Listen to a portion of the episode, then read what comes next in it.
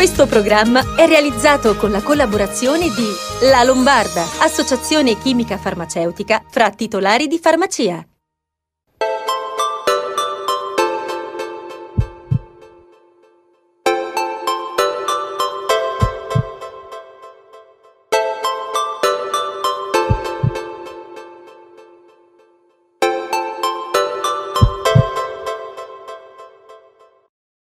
Buonasera, benvenuti a una nuova puntata di Sei in Salute e questa sera parleremo pochissimo di Covid, solo qualche accenno, ma daremo tanto spazio alle problematiche legate alle malattie oncologiche e soprattutto alle complicanze di cui spesso si sa molto poco. Ciao Lorella, stasera chi sarà con noi? Ciao Paolo e ben arrivati a tutti, una puntata tutta da scoprire nella quale oltre agli esperti che ci parlano di un fattore di rischio che colpisce eh, le persone che sono affette da tumore al seno e da tumore alla prostata, è venuta anche a trovarci una nostra amica, un'attrice molto conosciuta e che avete visto spesso in tv, anche con il suo famoso papà, Rosanna Banfi. Ben arrivata, grazie per essere con noi. Grazie a voi, salve a tutti. Rosanna, molti di noi conoscono la tua storia, la malattia che è entrata a far parte della tua vita e anche di quella della tua famiglia. Tu non l'hai mai nascosta, anzi l'hai voluta condividere eh, e questa tua esperienza anche con il pubblico. Ce la racconti? Un'esperienza ormai per fortuna che ha qualche anno di vita, eh, sono passati quasi dodici anni. E, e come tante donne, purtroppo anch'io sono stata, tante, tantissime, troppe donne, sono stata colpita dal cancro al seno e me ne sono accorta toccandomi, facendomi il bagno, eh, nel momento in cui ho sentito una pallina nel seno, cosa che eh, racconto sempre, succede spessissimo a noi donne, no? Durante il periodo magari premestruale, succedeva, se non perlomeno a me, Eh, di sentire queste piccole palline, però quella volta proprio la sensazione è stata diversa, no? di, di, dentro di me, e tanto che disse um, un po' preoccupata a mio marito: Fabio, ma, ma che sarà sta pallina? Non sarà mica un cancro? Ce lo siamo detto così. Poi lui fa: beh, vatti a far vedere, no? Taglia la testa al toro. Poi, siccome era sotto Natale, eh, c'erano tante cose da fare, poi avevo i figli piccoli allora, dodici anni fa, eh. Sì, vabbè, vabbè, dopo Natale ci pensiamo. Però nel frattempo, durante tutte le vacanze di Natale, questa cosa continuava a esserci, questa presenza. Infatti subito dopo, a gennaio, sono andata a farmi vedere e dalla, dalla mammografia, pensa, non si vede nulla. Eh, invece dall'ecografia si vede questa pallina. E dopo tre giorni mi hanno operata. E dopo una settimana mi hanno rioperata per togliere tutte le, le ghiandole sotto l'ascella destra. Insomma, mi sono resa conto nel giro di pochi giorni di avere eh, un tumore. Da quello che sembrava una, una ghiandolina, una fesseria, invece era un tumore vero, e di conseguenza ho, ho affrontato tutte le cure, mi sono affidata assolutamente ai medici, alla scienza, ehm, e ho fatto la chemio, la radio, le operazioni, insomma tutto quello che c'era da fare, e, fino a che eh, appunto sono passati dodici anni e sto qui a raccontarvelo. Il tuo messaggio è quello della prevenzione, è importante anche perché molti di noi, soprattutto in questo periodo, non hanno fatto le visite di routine, rimandando. Eh, sono soprattutto i dati che ce lo dicono, con oltre due milioni di visite di screening oncologici rimandati. Alle nostre telespettatrici, ti senti di dire qualcosa? Dico che bisogna farlo, eh, ma io stessa devo dire purtroppo in questo momento sto prendendo tempo. E questa è una cosa seria, non dobbiamo farlo, eh, non, non va fatto. C'è questo timore logicamente di avvicinarsi agli ospedali per paura di, di qualunque cosa e, e poi oltretutto appunto la nostra testa in questo momento è troppo presa, si parla solo ed esclusivamente del virus, quando purtroppo invece anche tutte le altre malattie continuano ad andare avanti, non è che si stanno fermando per far posto al Covid. E allora eh, resta il fatto che dobbiamo fare i nostri controlli tutte, tutti, tutte noi donne, perché stiamo parlando in questo caso, sto parlando eh, insomma de, de, del tumore alla mammella, ma per ogni, per ogni cosa dobbiamo eh, per un attimo dimenticarci del Covid e pensare a noi, alla nostra salute in generale. Rosanna, hai proprio ragione, ti ringraziamo per essere stata con noi, un abbraccio, a presto. Grazie, a presto.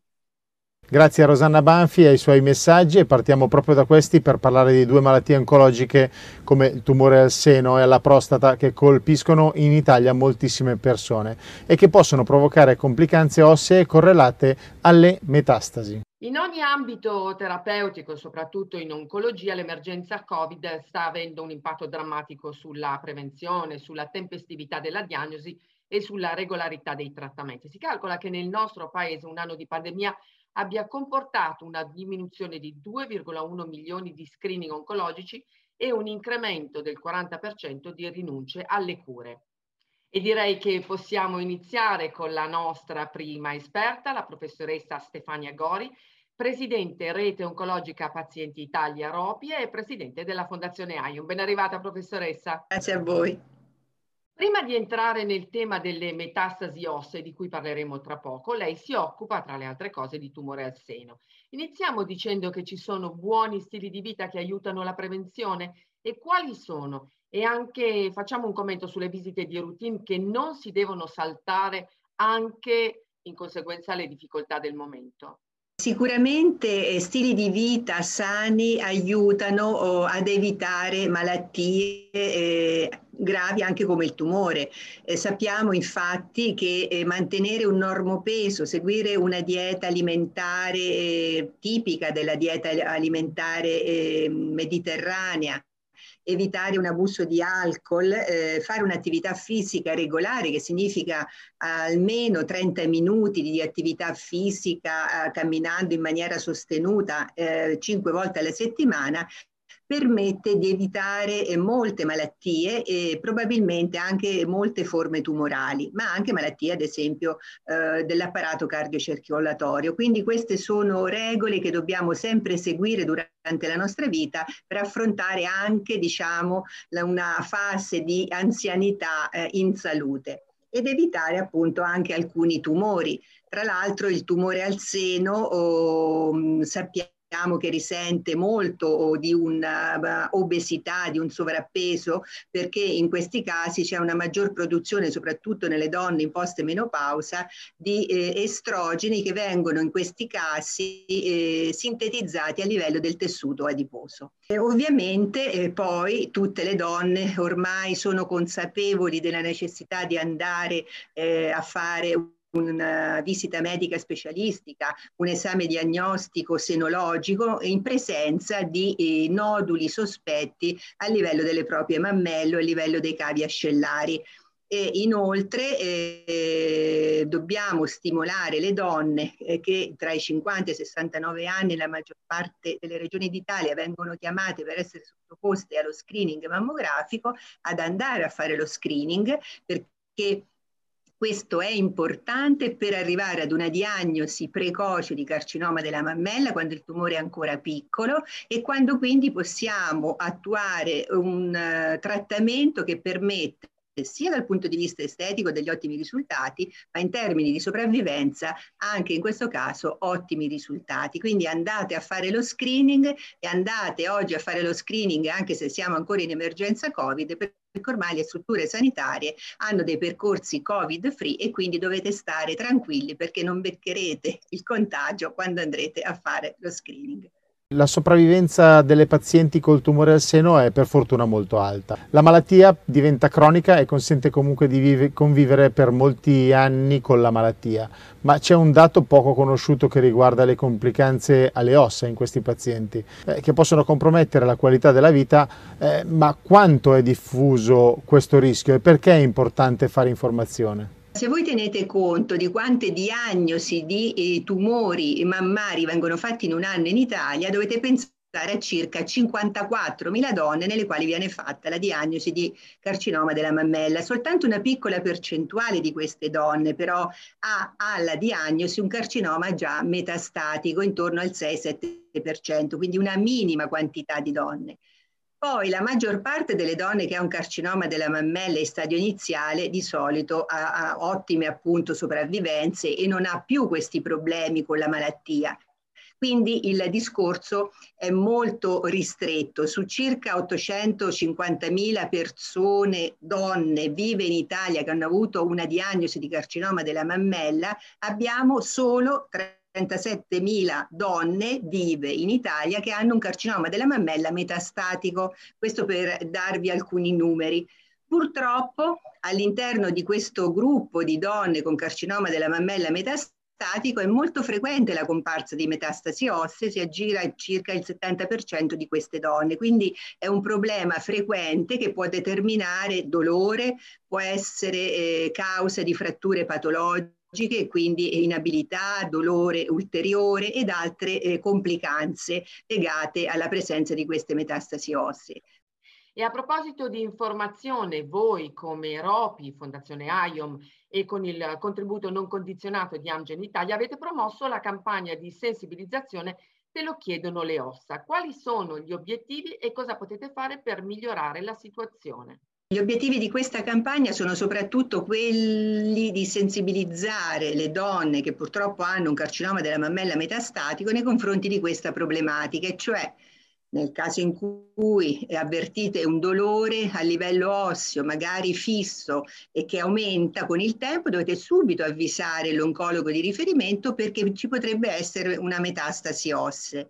Le metastasi ossee devono essere trattate precocemente per evitare che il dolore aumenta, e aumenti, per evitare che si verifichino delle complicanze, ad esempio delle fratture patologiche, e per iniziare il prima possibile dei trattamenti eh, mirati proprio sulla metastasi dell'osso, perché oggi sono disponibili accanto alle terapie antitumorali che invece hanno lo scopo di distruggere tutte le cellule tumorali che sono presenti all'interno dell'organismo, eh, nel caso in cui siano presenti appunto o queste malattie, diciamo così, avanzate. Questo permette di ottenere una qualità di vita migliore e permette eh, di, di vivere bene anche durante eh, questa uh, malattia, che può essere comunque molto lunga, durare moltissimi anni, e assicurare appunto una vita relazionale e affettiva Uh, veramente eh, piena. E questo è l'obiettivo che noi dobbiamo perseguire: curare le donne quando sono affette da carcinoma della mammella metastatico, ma garantire loro anche una qualità di vita a tutto tondo che sia non accettabile ma molto soddisfacente. Professoressa Gori, grazie per essere stata con noi, buon lavoro con Ropi e con Fondazione AIOM. Grazie a voi. Per esservi più vicini, vi offriamo ora la possibilità di visitare la nostra esposizione in ogni momento, grazie al nostro Virtual Tour, visitando il nostro sito e i social, dove potete trovare tutti i nostri migliori prodotti. Vuoi ristrutturare il tuo bagno? Dimensione Bagno ti dà la possibilità di farlo ora a metà prezzo, acquistando il tuo credito d'imposta del cinquanta per cento e inserendolo come sconto in fattura. Non dovrai più aspettare dieci anni. I nostri consulenti sono a disposizione in showroom e online per tutte le vostre esigenze. Scegli Dimensione Bagno sulla statale Agrate Melzo e sul web dimensione bagno punto it. Bentornati a Essere in Salute, siamo col dottor Procopio, responsabile dell'oncologia medica genito-urinaria dell'Istituto Nazionale Tumori di Milano, che salutiamo e ringraziamo per essere con noi. Grazie per il piacere di essere in questa, in questo incontro. Dottor Procopio, quali sono le persone colpite da metastasi ossee e ci sono delle terapie specifiche? Quando diventano necessarie? Ci sono dei fattori di rischio riconosciuti. Il primo è la familiarità, quindi avere un familiare, che può essere il padre, quindi nell'albero genealogico, con il tumore alla prostata è un fattore di rischio. Attenzione, non vuol dire che si trasmette. Un fattore di rischio vuol dire che c'è un rischio aumentato nei ceppi familiari che hanno già avuto un determinato tipo di tumore, nello specifico della prostata. Familiarità. Secondo fattore di rischio riconosciuto, il fumo di sigaretta. Perché? Perché in effetti si è visto che i fumatori hanno un'incidenza maggiore di tumore alla prostata rispetto ai non fumatori. Quindi anche il fumo di sigaretta rientra tra questi. Forse diciamo cosa invece non è un fattore di rischio, se mi permette, perché ci sono delle cose riconosciute, altre non lo sono riconosciute. Pensiamo all'importanza dell'alimentazione. L'alimentazione è importante in oncologia, ma non c'è un rapporto tra l'esposizione a determinati tipi di cibo e il tumore alla prostata. Questo vuol dire che se io mantengo il peso corporeo eh, nelle, nelle giuste dimensioni e quindi eh, faccio una moderata attività fisica e non sono un fumatore, sicuramente adotto lo stile di vita più sano per evitare e eh, scongiurare il rischio di tumore alla prostata. Stile di vita, alimentazione bilanciata, mantenere il peso corporeo, ma senza pensare a che c'è il cibo uh, on, off, sì, no. Non c'è un alimento specifico, ma alimentazione bilanciata ed equilibrata, mantenere il peso corporeo e stile di vita, se possibile, sano, con moderata attività fisica. Dottor Procopio, abbiamo parlato con la professoressa Gori delle complicanze scheletriche per quanto riguarda il tumore al seno. Lei si occupa, tra le altre patologie, di tumore alla prostata, con oltre tremila pazienti che arrivano alla diagnosi in fase avanzata e metastasi ossee. Ma c'è scarsa consapevolezza del rischio di questa complicanza. Quindi le chiedo qual è il contesto clinico delle metastasi ossee. Il tumore alla prostata intanto è tra i big killer, cioè parliamo di una di quelle patologie che ha l'incidenza più elevata in ambito oncologico. Solo in Italia abbiamo trentasettemila casi anno, questa è l'incidenza. Di questi una quota, come diceva giustamente lei, non trascurabile, che di circa tremila casi, hanno già metastasi al momento della diagnosi. E l'osso è il bersaglio preferito del tumore alla prostata, perché circa l'ottanta per cento delle localizzazioni a distanza riguardano l'osso. Quindi l'osso è sicuramente un problema rilevante nella gestione del trattamento del tumore alla prostata e del paziente con tumore alla prostata. Perché l'osso, che apparentemente può apparire meno importante di altri visceri, eh, penso al fegato, al polmone, in realtà mantenere, preservare la salute dell'osso ha un significato chiave, perché l'osso è soggetto a complicanze. La complicanza più semplice è il dolore, e questo è sicuramente fortemente invalidante, ma ci sono altri tipi di complicanze, come la frattura patologica, cioè il cedimento vertebrale, piuttosto che altri eventi, la necessità di fare ad esempio una radioterapia o una chirurgia ortopedica per stabilizzare sempre magari un problema vertebrale. Quindi preservare la salute dell'osso è centrale nella gestione del paziente con carcinoma della prostata.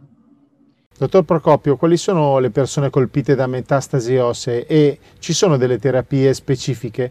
Quando diventano necessarie? Tante cure per preservare la salute dell'osso della, del paziente che ha un tumore alla prostata.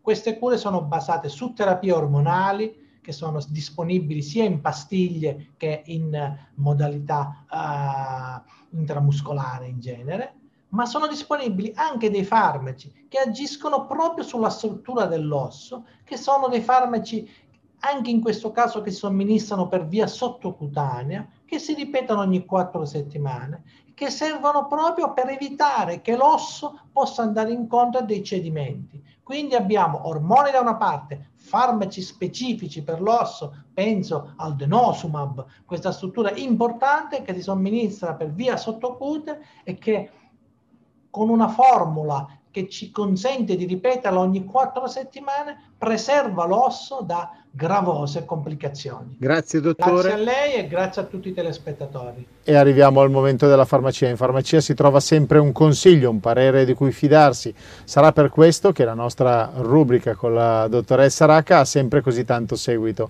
Ed eccola collegata con noi, la presidente di Federfarma Lombardia. Ben arrivata dottoressa. Ben arrivati a tutti voi. Dottoressa, ben arrivata anche da me. Eh, l'ha appena accennato. Vogliamo spiegare alle persone più scettiche che ehm, ci seguono da casa che i farmacisti vaccinatori stanno facendo un percorso di formazione e hanno superato, stanno superando i corsi organizzati dall'Istituto Superiore di Sanità? Hanno aderito undicimila farmacie, ma tante altre stanno aderendo ancora. Quindi è un risultato importante, il sessanta settanta per cento delle farmacie italiane pronte a dare una mano in questa grande battaglia contro questo tremendo virus, insieme ai medici, insieme alle autorità competenti. Quindi le farmacie così capillarmente diffuse sarà molto importante, sarà molto importante per la gente che non vuole andare lontano da casa, sarà importante perché la gente ci conosce, conosce il proprio farmacista. Quindi noi ci siamo, speriamo presto arrivino i vaccini e speriamo presto di poter iniziare a fare queste vaccinazioni. Nel frattempo stiamo come sempre studiando, perché la farmacia è un luogo di serietà, un luogo di sicurezza, ci stiamo informando su tutti quelli che sono le, le caratteristiche dei vaccini che mano a mano vengono messi in commercio. Stiamo quindi seguendo dei corsi con l'Istituto di Superiore Sanità, dei corsi anche proprio pratici sul territorio. Quindi insomma siamo pronti e speriamo che arrivino presto i vaccini e speriamo presto che si possa iniziare a vaccinare tutti noi per riprendere una vita normale. Quindi noi eh, stiamo studiando come lo facciamo sempre, come lo facciamo quotidianamente, anno per anno, mese per mese, giorno per giorno, proprio per tutte le, le fantastiche risultati delle tecnologie nuove, dei nuovi farmaci e della telemedicina e tutte quelle che sono in Italia. E chiaramente lo facciamo adesso, quando si apre un capitolo nuovo della farmacia dei servizi. Lo facciamo ad altissimo livello, come avete detto, con l'Istituto Superiore di Sanità, lo facciamo qui in Lombardia in collaborazione con la R E U. Insomma, quindi una, un altro tassello di quell'importante norma che è la farmacia dei servizi per dare le risposte che i cittadini si aspettano. Dottoressa, nelle farmacie lombarde è partita nei giorni scorsi la campagna Progetto Mimosa per fornire informazioni e sostegno alle donne vittime di violenza. Un'iniziativa direi molto importante che in questo momento storico ha anche visto aumentare i casi di violenza domestica nel Paese. Un'iniziativa troppo importante, qui siamo, stiamo parlando delle donne ma lo facciamo a nome di tutte le altre donne, le violenze sono purtroppo in aumento e quindi era logico che la farmacia potesse aiutare le donne che si rivolgeranno a noi, lo potesse fare dando l'elenco di tutti i centri che sono a disposizione. Noi, noi siamo qui come sempre, la farmacia è sicuramente dispensatrice del farmaco ma ha anche un ruolo sociale molto importante. Quindi una campagna troppo importante perché eh, vedere ancora, arriva, vedere della violenza ancora sulle donne lo trovo veramente una cosa che dobbiamo cancellare, cancellare subito. Dottoressa, le possiamo girare qualche domanda da casa? Le scrive ad esempio Enzo di sessantasette anni, ho spesso dolori a un ginocchio, mi hanno consigliato una fascia da compressione, eh, prima di spendere dei soldi però volevo chiedere se può essere utile. Io voglio rispondere a Enzo e gli voglio dire chi te l'ha consigliato, perché eh, se l'ha consigliato naturalmente un ortopedico allora va benissimo, se la, non l'ha consigliato un ortopedico direi di no, cioè perlomeno di rivolgersi al farmacista che cercherà di, di vedere eh, qual è la soluzione, perché magari basta un, un antinfiammatorio locale oppure anche per bocca. Insomma ehm, mettere una fascia va bene se messa bene, giusta, nella compressione giusta, fatta nella maniera giusta, perché ci sono mille tipi e mille modi. Quindi sicuramente se l'ha consegnato un ortopedico lui avrà una ricetta che ne specifica tutte le caratteristiche, se no direi di aspettare. E le scrive Luciana, compro le mascherine solo in farmacia e in confezione monouso. Ho sentito dire però che alcune di queste non proteggono abbastanza e non sono sicure. È vero? Luciana, eh, la ringrazio di questa domanda perché mi permette di dare delle risposte. Le, le mascherine che trovate nelle farmacie sono tutte sicure, eh, come voi vedrete che sopra c'è un codice ministeriale, una normale registrazione, noi le compriamo dai nostri fornitori che sono fornitori qualificati, quindi troverete sempre delle mascherine, lo dice un articolo anche oggi, che quindi le mascherine nelle farmacie sono ok. Quindi usiamole queste mascherine comunque, usiamole bene perché questo è molto importante. Però direi che come sempre la farmacia è garanzia di sicurezza, non compriamo le cose in internet, anche le mascherine, andiamo in farmacia a comprarle. I prezzi voi sapete che sono molto più bassi di quelli che sono stati tempo fa, ci sono ormai anche delle aziende italiane, comunque italiane o non, ma i prezzi sono notevolmente diminuiti. Naturalmente quelle poi chirurgiche hanno un prezzo stabilito dallo Stato. Sempre a proposito delle mascherine ci scrive Ferdi, eh, le chiede da qualche mese ho spesso gli occhi molto secchi, ho acquistato delle gocce che metto spesso, ma le volevo chiedere se può essere colpa della mascherina. No, Ferdi, direi che non è colpa della mascherina, siamo stati magari più spesso davanti a un computer, siamo stati in, in ambienti chiusi, però non direi, la mascherina no, no, non direi, non è colpa della mascherina. Ancora una.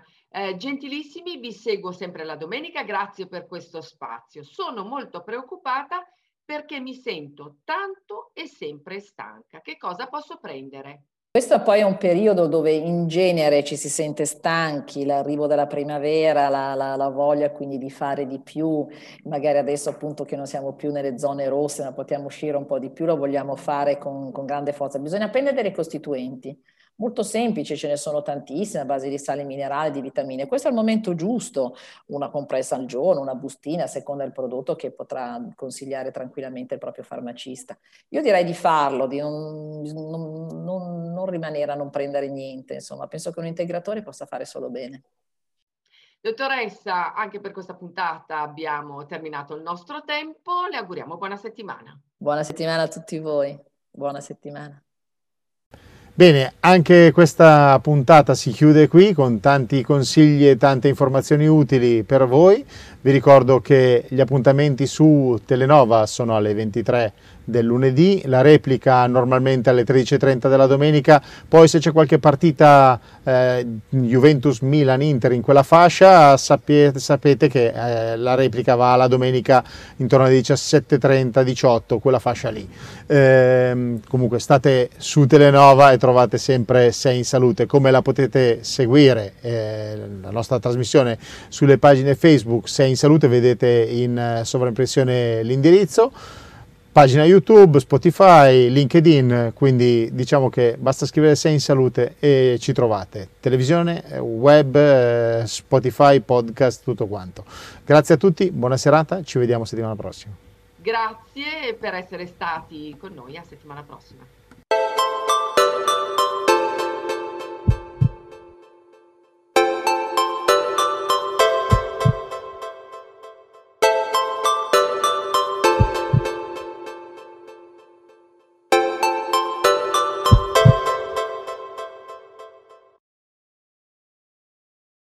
Questo programma è realizzato con la collaborazione di La Lombarda, Associazione Chimica Farmaceutica fra titolari di farmacia.